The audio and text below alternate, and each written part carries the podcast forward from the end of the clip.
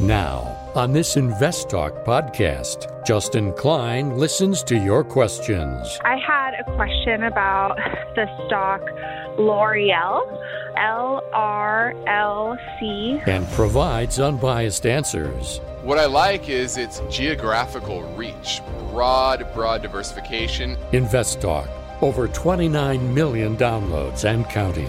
Hey guys, first time caller, new listener, love the podcast. What are your thoughts on dividend funds for long term? Call anytime, 24 7. 888 99 Chart. This podcast is produced by KPP Financial. Steve Peasley, President. KPP Financial. Independent thinking, shared success. And now today's podcast.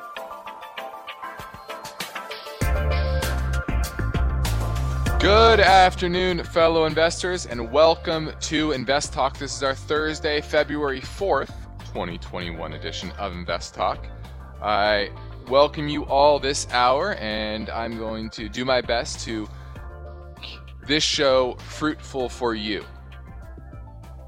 And the way that I do that is through our mission of independent thinking and shared success. So uh, I'm going to bring you market commentary, process explanations, educational segments, stock commentary. This will be done with my knowledge that I've accumulated over the last couple of decades, as well as the data I have in front of it myself that will help guide me into helping you understand where I'm coming from, right? Because uh, it's not just the qualitative analysis, which that's a lot of experience, right? Understanding uh, how markets work, asset classes work, uh, companies work, etc. But also bringing good data and data that's useful. And that's what we are here to help you do and just give you the facts. Now, I'm Justin Klein, and of course, we encourage you to contact us with your finance and investment questions. You get to shape the show to your liking if you do call. So you can call and interact with us right now during our live stream program that airs every day, 4 to 5 Pacific time. It also airs as a, as a radio show in the Bay Area as well. Or you can leave a question anytime in our Invest Talk voice bank. And that number never changes 888 chart. So let's get right to our first caller question now. Hi, Stephen, Justin. I've been listening to you guys for about three years, and I absolutely love all the information you provide. I had a question about the stock L'Oreal, L R L C Y. I'm in the beauty industry, so I'm very familiar with this company. And I have been looking for a place to get in this year, hoping that it would pull back. And it looks like it has a little bit. I'm just wondering what your evaluation is of it and at what price point you would pick it up. Thank you for all your advice and all the information you share to all of us every day. Have a good rest of your day. Bye.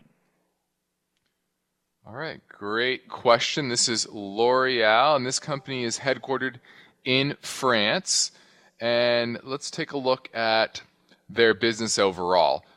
He, she's right. They are in the industry. About 35% of the revenue comes from skincare, 26% makeup, 25% hair care, and 9% fragrance.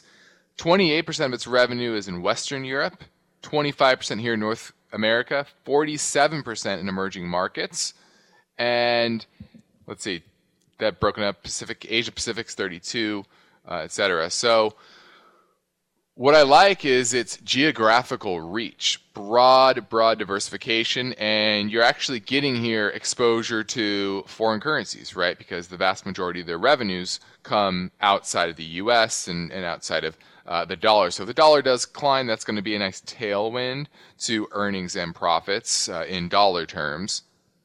Now, certainly, their business has been upended uh, because of COVID to some degree, right? With uh, salons shutting down and so many places where you go and buy skincare products, hair care products, etc.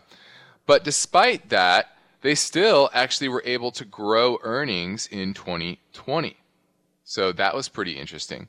Now, it's a $200 billion market cap company, and its trailing 12 month free cash flow is about 4.3 billion. 2019, it was 5 billion. So, you know, free cash flow did get hit a bit over the last uh, 12 months, but that should turn around, right? That's uh, post you know, during a COVID.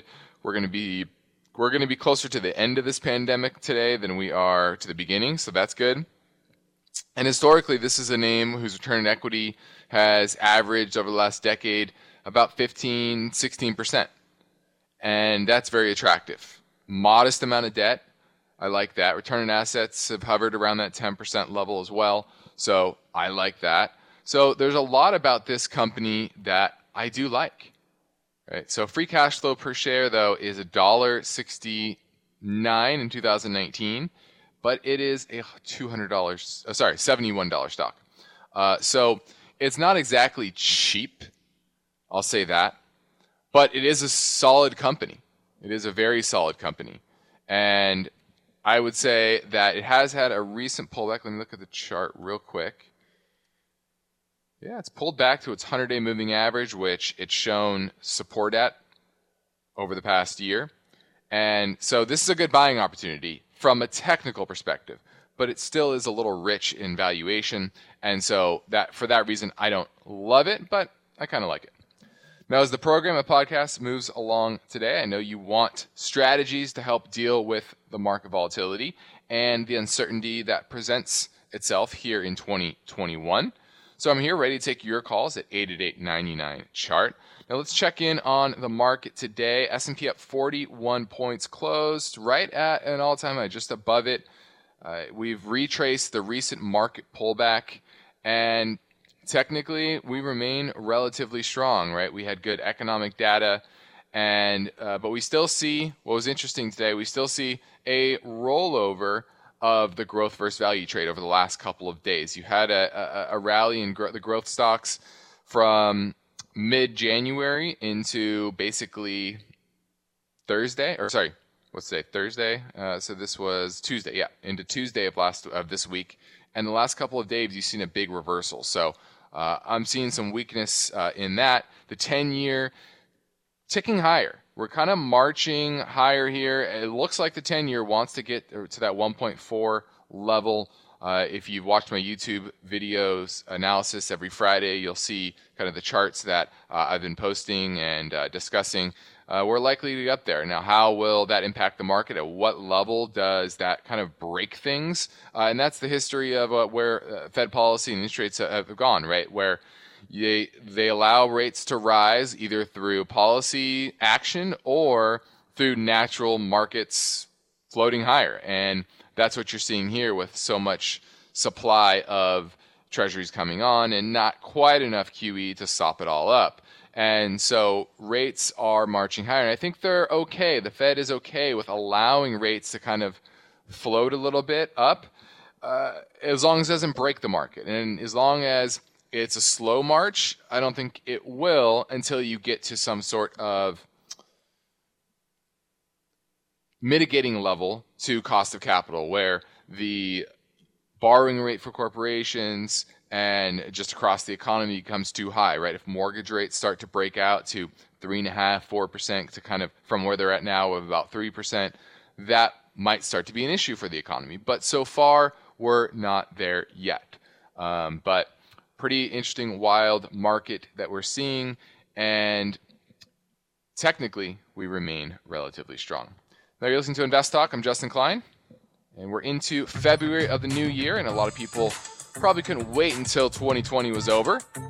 Tough time, but with all the changes we see happening, it's important to remember that during periods of market uncertainty, the task of building your financial freedom must always continue cannot afford to backslide. So that's what we are here to help you do to reach your goal of personal financial freedom. And you need good information and effective strategies. And we should talk about whatever is on your mind. So we're taking your calls live at 888 99 Chart.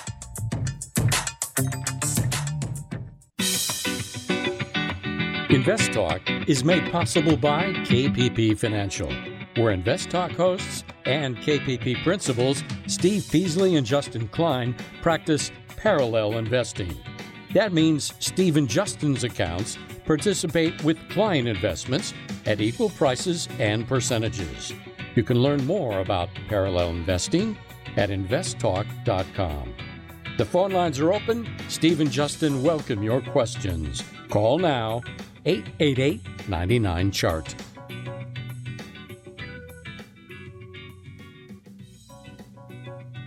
Now, we love recorded caller questions and, of course, our live calls, which we're going to go to one now. Cherie in Dallas looking at Qualcomm. Hi, hi, Justin. Thank you for the wonderful show. And I'm trying. No problem. Uh, uh, now that it has come down, I want to know if this is a good time to buy. Just want to know your thoughts on well, that. it was down pretty sizably today, about almost 9% on the day, $14 to $147.97 at the close. And I believe that was earnings. Yeah. So their earnings are were out and it was more about the guidance which was not as bullish as the market had been hoping.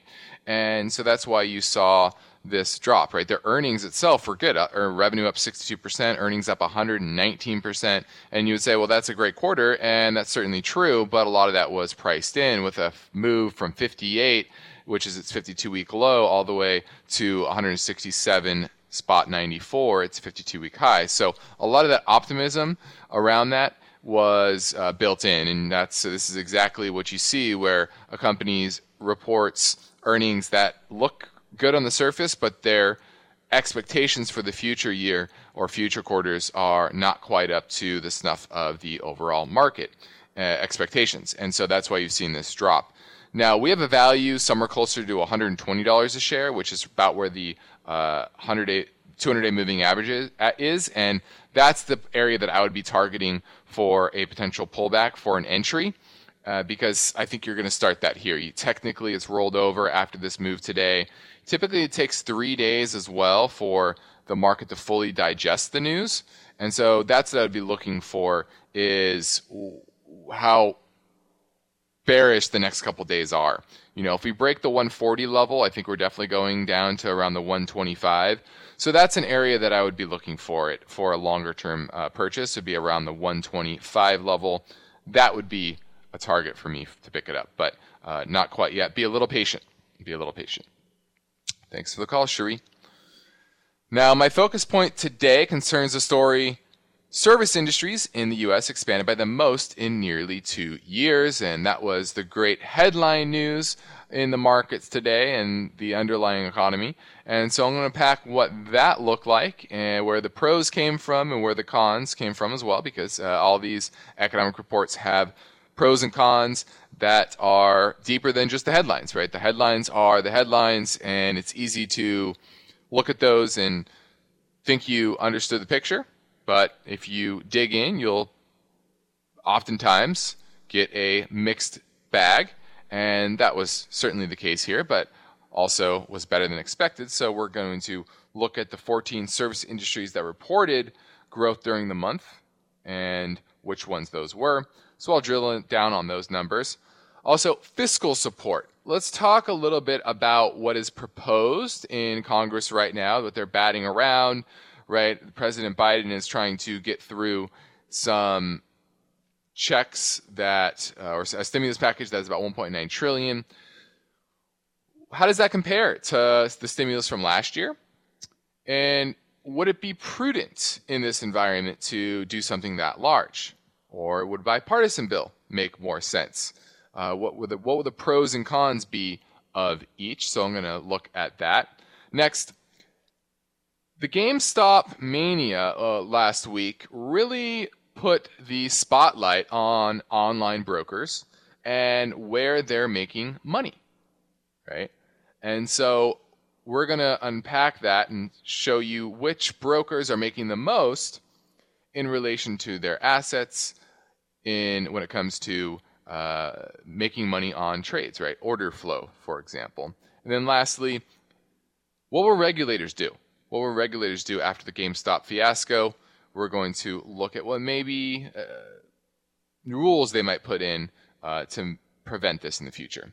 There you're listening to Invest Talk. I'm Justin Klein. And for investors, the need to remain vigilant never ends. And naturally, you will have finance and investment questions. And that's why we're here, is to answer them for you. So I encourage you to give us a call, be a participant, and that is very vital to this show. So we're taking your calls live at 888 99 Chart.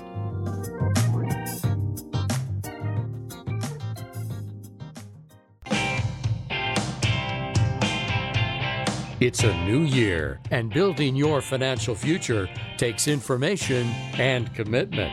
So you'll have finance and investment questions for Steve Peasley and Justin Klein. Call Invest Talk 888 99 Chart.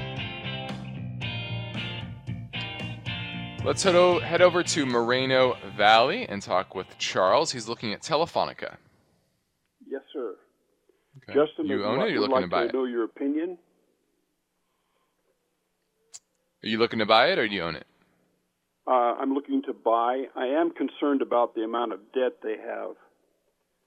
Yeah, well, this is a $24 billion market cap, and they do have about $100 billion uh, in liabilities. So they do have some exposure on, on that front, but they also have a fairly consistent business, right? Their free cash flow is consistent, and they even during a downturn, uh, they haven't really had uh, a big drop in, in profitability. And so, uh, while I think the dividend is likely to potentially go down, right? It has actually fallen uh, in, uh, it pays it in euros, so it fluctuates a little bit each year. But they may, they were paying 90 cents a share in 2015, and now it's down to about 39 cents a share. Oh my! So don't expect that dividend to increase anytime soon because of that debt. They they look like they're trying to pay down uh, that debt more than they're trying to increase that dividend. But I don't think they're also going to cut it. It's pretty much been flat uh, since 2017. So I think the dividend is going to be there. Uh, I think it's going to take some time to pay down that debt.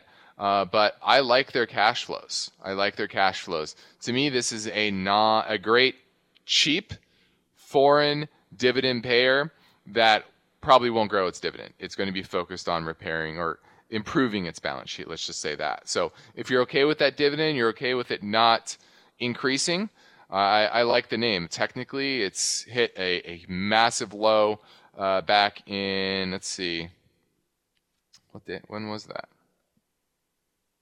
It was November, right? It was record low, uh, about three dollars and now we're at four dollars and fifty four cents. So it's had a nice rally, but you're starting to see the technicals improve dramatically. So I like it. Uh, just don't expect that dividend to go up anytime soon. Thanks for the call, Charles. Now, my focus point today concerns the story Ser- service industries in the U.S. expand by the most in nearly two years, and 14 service industries reported growth during the month. The top five were led by real estate, so, real estate activity in the month of January was relatively strong. Rental and leasing, construction, so that's not a shock. Shock that construction is doing well in an environment where inventories are low, right? There's not a lot of foreclosures because of the foreclosure moratorium, moratorium, and a lot of people just don't want to move, especially during a pandemic. And so, uh, construction industry has done fairly well. Wholesale trade also was up, so replenishing the uh, the inventories uh, in the economy that have run fairly low. Uh, so that's done well. So the service industry as a whole came in better ex- than expected. The index rose to 58.7, so anything above 50 is growth. In December, it was slightly lower by one point lower, 57.7. What was interesting is that analysts, economists, expected a decline of about one point to, to 56.7, which was a little curious to me because most of the service side of the economy has been depressed since COVID, and a lot of the reasons is because of the shutdowns and limitations around services, right? Hotel and leisure and hospitality, which includes hotels, that expanded the most in 11 months in January, and that should not be a shock. Why? Because December was a, a month where there was a lot of shutdowns uh, because COVID cases were surging. And January ended on a note where cases were dropping and uh, restrictions were being eased, especially on restaurants across the country. And so it was curious to me that economists got this so wrong. It was to me it was pretty obvious that there was going to be at least an uptick of some kind in the supply index, uh, uh the the services index, excuse me, because of those factors. Uh, but they kind of missed it. Now the new orders uh, at service companies rose to 61.8. That's the strongest level since July. That remember July was kind of when uh, the first lockdowns started to ease, and you had the big jump. And the backlogs for new orders also picked up. So it was very interesting. The negatives were that import prices rose and companies were restocking inventories in a big way because just supply chains are remain disrupted to some degree. Obviously, it varies depending on the industry. And export demand, though, that contracted at the fastest pace since May. So that was probably the biggest negative was that export demand. Even though the dollar was weak, you would think weak dollar should drive exports. It hadn't. It didn't really. And what what's the reason for that? Maybe that has to do with lockdowns uh, in Europe. That's probably a big factor. Uh, but very interesting report. Better than expected, but I think the expectations were off. Doesn't make sense why they were be, they were so sour. Now we're heading into a break. So Chris from Washington State, hang on. We'll get to your question next at 888 99 chart.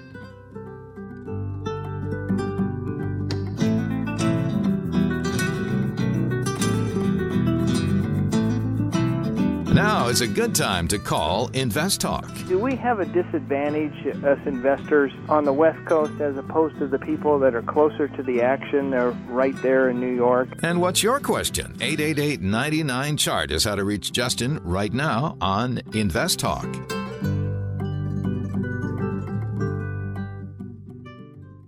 eBay Motors is here for the ride. Remember when you first saw the potential? And then through some elbow grease, fresh installs, and a whole lot of love, you transformed 100,000 miles and a body full of rust into a drive that's all your own. Look to your left, look to your right. It is official. No one's got a ride like this. There's nothing else that sounds like, feels like, or looks like the set of wheels in your garage. With over 122 million parts, you can make sure your number one ride or die stays running smoothly, so there's no limit to how far you can take it. Brake kits, turbochargers, engines, exhaust kits, roof racks, LED headlights, bumpers, whatever your baby needs, eBay Motors has it. And with eBay Guaranteed Fit, it's guaranteed to fit your ride the first time, every time, or your money back. Plus, at these prices, well, you're burning rubber, not cash. Keep your ride or die alive at ebaymotors.com. Eligible items only, exclusions apply. Let's say you've been thinking about learning a new language. Okay, why? I mean, how would it come in handy? And where would you want to use it? Could it be that you have an upcoming international trip? Or maybe you want to connect with family members or friends from a different culture? I think you should know about Rosetta Stone. With millions of users, it's been the world's most trusted language learning program for 30 years. Rosetta Stone is available on your desktop or as an app with Audio Companion and the ability to download lessons offline. Rosetta Stone truly immerses you in the language you want to learn. It has a built in, patented speech recognition engine called True Accent. So as you practice speaking, You'll get feedback on how well you pronounce words. With Rosetta Stone, you pick up a language naturally, first with words, then phrases, then sentences. It's an intuitive process designed for long term retention. You really learn to speak, listen, and think in your new language. Rosetta Stone is an amazing value, so your special skill set is within easy reach. You know you want to do this, so don't put off learning that language. There's no better time than right now to get started. For a very limited time, InvestTalk listeners can get Rosetta Stone's lifetime membership for 50% off. Visit rosettastone.com slash today. That's 50% off unlimited access to 25 language courses for the rest of your life. Redeem your 50% off now at rosettastone.com slash today. Markets react to uncertainty. Are you prepared? Is your portfolio balanced? Is it optimized? Your financial future depends on the answers to those questions. Justin Klein is here now and ready to talk with you. Call Invest Talk 888 99 Chart. Let's head over to Chris in Washington State. He's looking at Orbital Energy Group. Do you own it or are you looking to buy it? Um, yeah, I have a small position in it right now, and it was kind of an impulse buy because you know, looking at the energy and solar power, um, it's up about I'd say 120 percent. I was wondering if it'd be okay. a long-term hold or if I should just get rid of it before it tanks because I don't know if they're making much money. Yeah, well, the history of this company is that they don't make money, right? They haven't made money since 2014. They've lost money every year since, and pretty much every quarter since. Now, this stock has taken off because they it looks like they were part of a team that looks like are going to decommission some coal power plants and turn them into solar energy farms and you know they're in the green space. Now i don't know how much revenue they're actually going to get from this partnership right? I think that's the big question. Trailing 12 months they did 13 million in, in revenue and they're certainly growing their revenue nicely uh, but it's not translating into profits. The two things that make me weary about this are the fact that they cannot wait to sell shares. So they've done it twice now the end of last year, December 31st, they sold kind of a private placement deal for $1.80 per share of 5.5 million shares. So they raised about $10 million there. And now they just filed a shelf offering up to $150 million in securities. So they're trying to sell a mix of both common shares, preferred shares, debt securities, warrants, etc and they're trying to cash in on this rise in the stock price. So if they were so bullish about their prospects and thought that their business was just going to take off to the stratosphere and their profits were going to take off to the stratosphere, uh, I don't think they'd be raising that much money, right? Their market cap's only 277 million. So they're trying to increase their market cap by somewhere in the neighborhood of 50% just by issuing more shares. So you're going to dilute shareholders by 50% at these prices. And that's what tell, gives me the big red flag that they don't have a history of making money.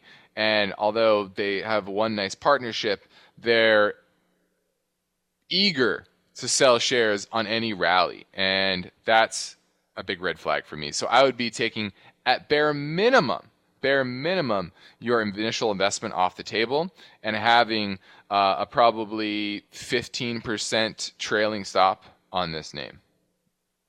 Thanks for the call, Chris. 888 chart 888 4278. That was Orbit Energy Group O E R. Oh, sorry, OEG is the symbol. Now, let's touch on fiscal spending. And we, I've said this before many, many times that fiscal policy is now driving the economy.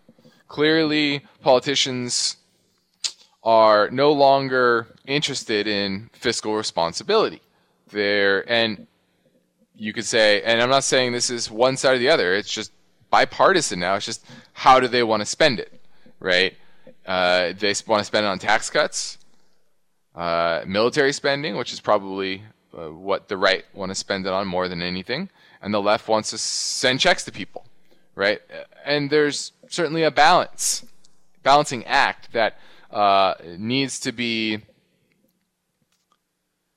needs to be walked in order to avoid crippling inflation and also avoid social unrest, right? There's a lot of people that are kind of fed up with the system.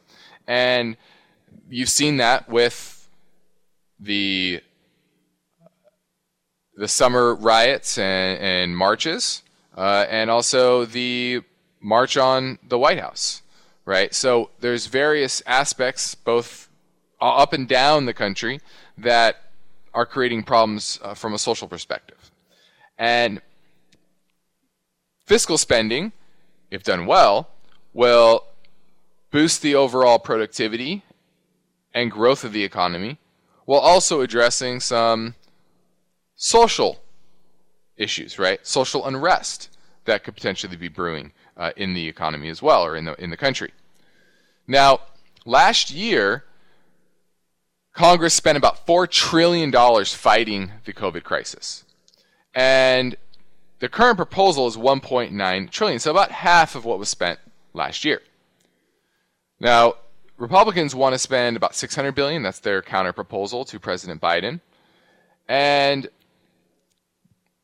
the big question is should President Biden try to come to some agreement, somewhere maybe in the neighborhood of 900 billion, billion dollars, something like that, or fight for and go through budget reconciliation, do the 1.9 trillion, and not really care what the other side thinks. Now, the risk of doing that is saying is stoking inflation and not having the ability to pass infrastructure spending because it would further stoke the inflation flames. So, remember, 20% of income last year for Americans came from government transfer payments right? unemployment checks, PPP, etc. So stimulus is was high last year, and in order to keep the economy kind of moving, you're going to have to have some stimulus this year. It's just what is the right amount, I think, is the big question. So, universal handouts versus state aid, all these things need to be weighed, and how much it will spark inflation and maybe limit further uh, political capital that could be used down the line on different types of infrastructure spending. I think that's a big question with this fiscal aid. Now let's go to Larry in New Jersey, looking at Procter and Gamble.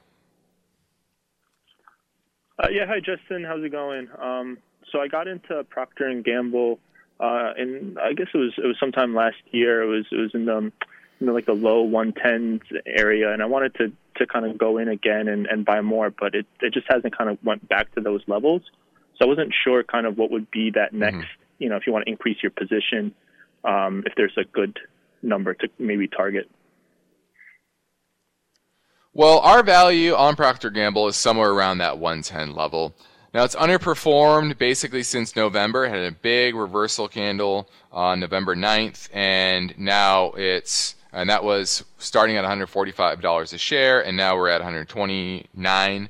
So modest pullback here from its 52-week high, uh, down about 12%, and we're below the 200-day moving average. On a weekly chart, we are, let's see, right at the 50-week moving average, so that's certainly going to be support. But this looks like it wants to at least go to about the 122 level, technically. Uh, and the reason it's underperformed is because it's in part of the market that doesn't tend to do very well when two things are happening. When interest rates are rising, right? It is kind of a bond proxy in a lot of ways, right? Because Procter and Gamble's dividend is fairly safe, fairly consistent, yields about 2.5% now. So when interest rates rise, that can be a headwind to the consumer staples space, and it's pretty much the biggest holding in the consumer staples uh, sector.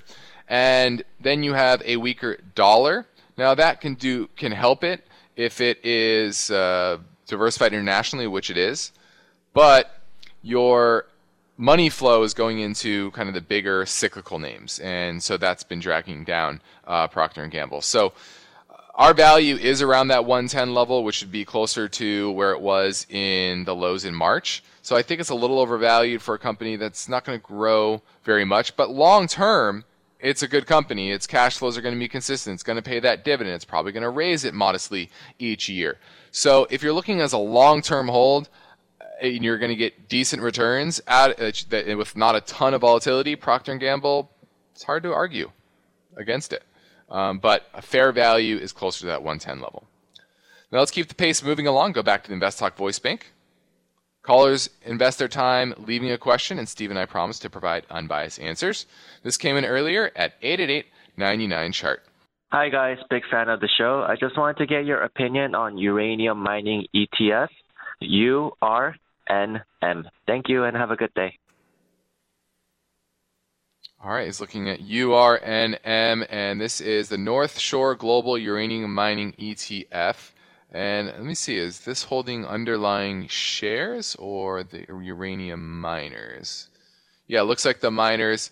The top, it's very concentrated. The top holding is National Atomic Company Gazim Chronic. I don't even know how to say it, but I believe they're in Kazakhstan, is where a lot of the uranium is mined. 15%. Cameco, which is in Canada, the largest uranium miner in the world, 13.7.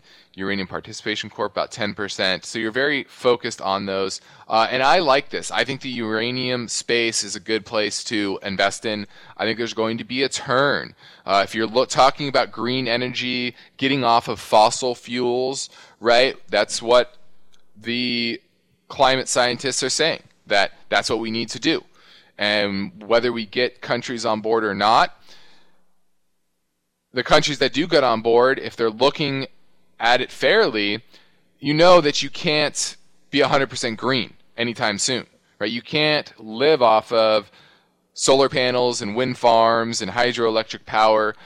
There's just way too many people, way too high of electric demand in order to keep up with the country, especially a developed country like the US. And so, while we've had some disasters, right? Fukushima uh, and, and the other um, Chernobyl, right? So we've had a few disasters, but overall, if you look at all of the nuclear power plants around the world, they're fairly safe. They're very safe. Uh, and even the disasters, yeah, it's bad for that region, but it's very, very small. Uh, and China is building a lot of these nuclear reactors. And so the demand for uranium to me is increasing. Prices still remain near record lows, but are now trending higher. And so I like the uranium space. It's to me a great place to invest. And this is a good way to get broad diversification. Now I'm Justin Klein, you're listening to Invest Talk, and you are not alone. In January, our Invest Talk downloads surpassed 917,000, which is a record for us, and uh, I think we're going to hit a million next month. And that brings our total downloads uh, over the course of the program to more than 29 million. So we're going to hit the 30 million mark this month. So we appreciate all of our listeners, both here in the US as well as around the world, whether you're in Canada, Germany, China, Switzerland, Japan, or any other country that's out there. We love you all. We appreciate it. And in the past year alone, we've had over 234,000 downloads from places like the UK alone. And this may surprise you that we also have InvestTalk downloads from Saudi Arabia, Russia, Thailand, and Korea. So, Steve and I thank you for downloading InvestTalk and telling your friends and family members about our free investing and finance podcast. Please keep the calls, questions, and emails coming in. We love them all and we appreciate it. And of course, you're welcome to call our KPP financial offices in Irvine, California at 800 557 5461. We would love to help you. But for now, our phone lines are open at 888 99 chart. Invest Talk is always made better when our listeners contribute their questions. Hi, guys. Lee from North Carolina here. I had a question about Stitch Fix, ticker SFIX. So tell your friends and family members they can interact in real time with Steve Peasley and Justin Klein during the Invest Talk live stream program between 4 and 5 p.m. Pacific Time. Hey, Justin and Steve. This is Phil in Washington, D.C. Love you guys. I've learned so much or they can leave their questions anytime 24 7 in the Invest Talk voice bank. Look forward to hearing your answer on the podcast. Thanks. Remember, for live or recorded questions, the number never changes 888 99 Chart. Hey guys, first time caller, new listener, love the podcast. Got two questions here, kind of unrelated, both for IRA. One, what are your thoughts on dividend funds for long term?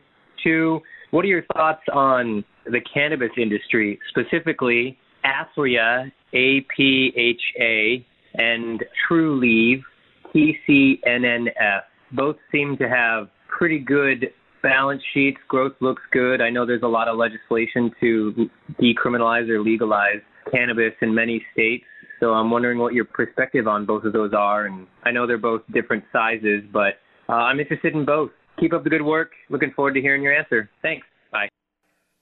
All right. Looking at dividend funds, I will say they're not all treated equal. Some are better than others, uh, but I do tend to like companies that pay dividends, and thus dividend focused funds, uh, especially dividend growth funds, I think are the best type of kind of set and forget it type of equity exposure investments over the long term because they're going to be invested in and focused in companies that uh, earn profits, earn cash flow, and thus pay dividends. And so I like that. Now you're looking at Aphria and Trulieve, and we like Trulieve. Uh, I, I think that's definitely better. One of the big reasons is because it's domiciled here uh, in the U.S., and I think that's where the biggest upside for the the investments is is to is here in the U.S. because Canada has legalized it already, so there's not really uh, that much upside in my mind to those type of investments, and uh, I think once these domestic cannabis names are put onto our exchanges, I think you're going to see a bump up there. Now, which one is the best? Uh, I think Trulieve is up. Trulieve is up there. I don't know if it's the best in the country, um, but uh, certainly one that we're more positive on than, than negative. So uh, I like Trulieve overall.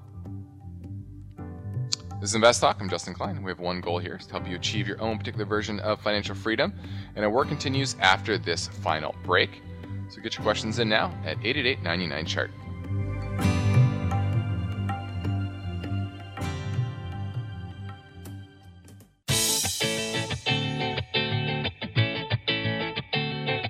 You are listening to Invest Talk.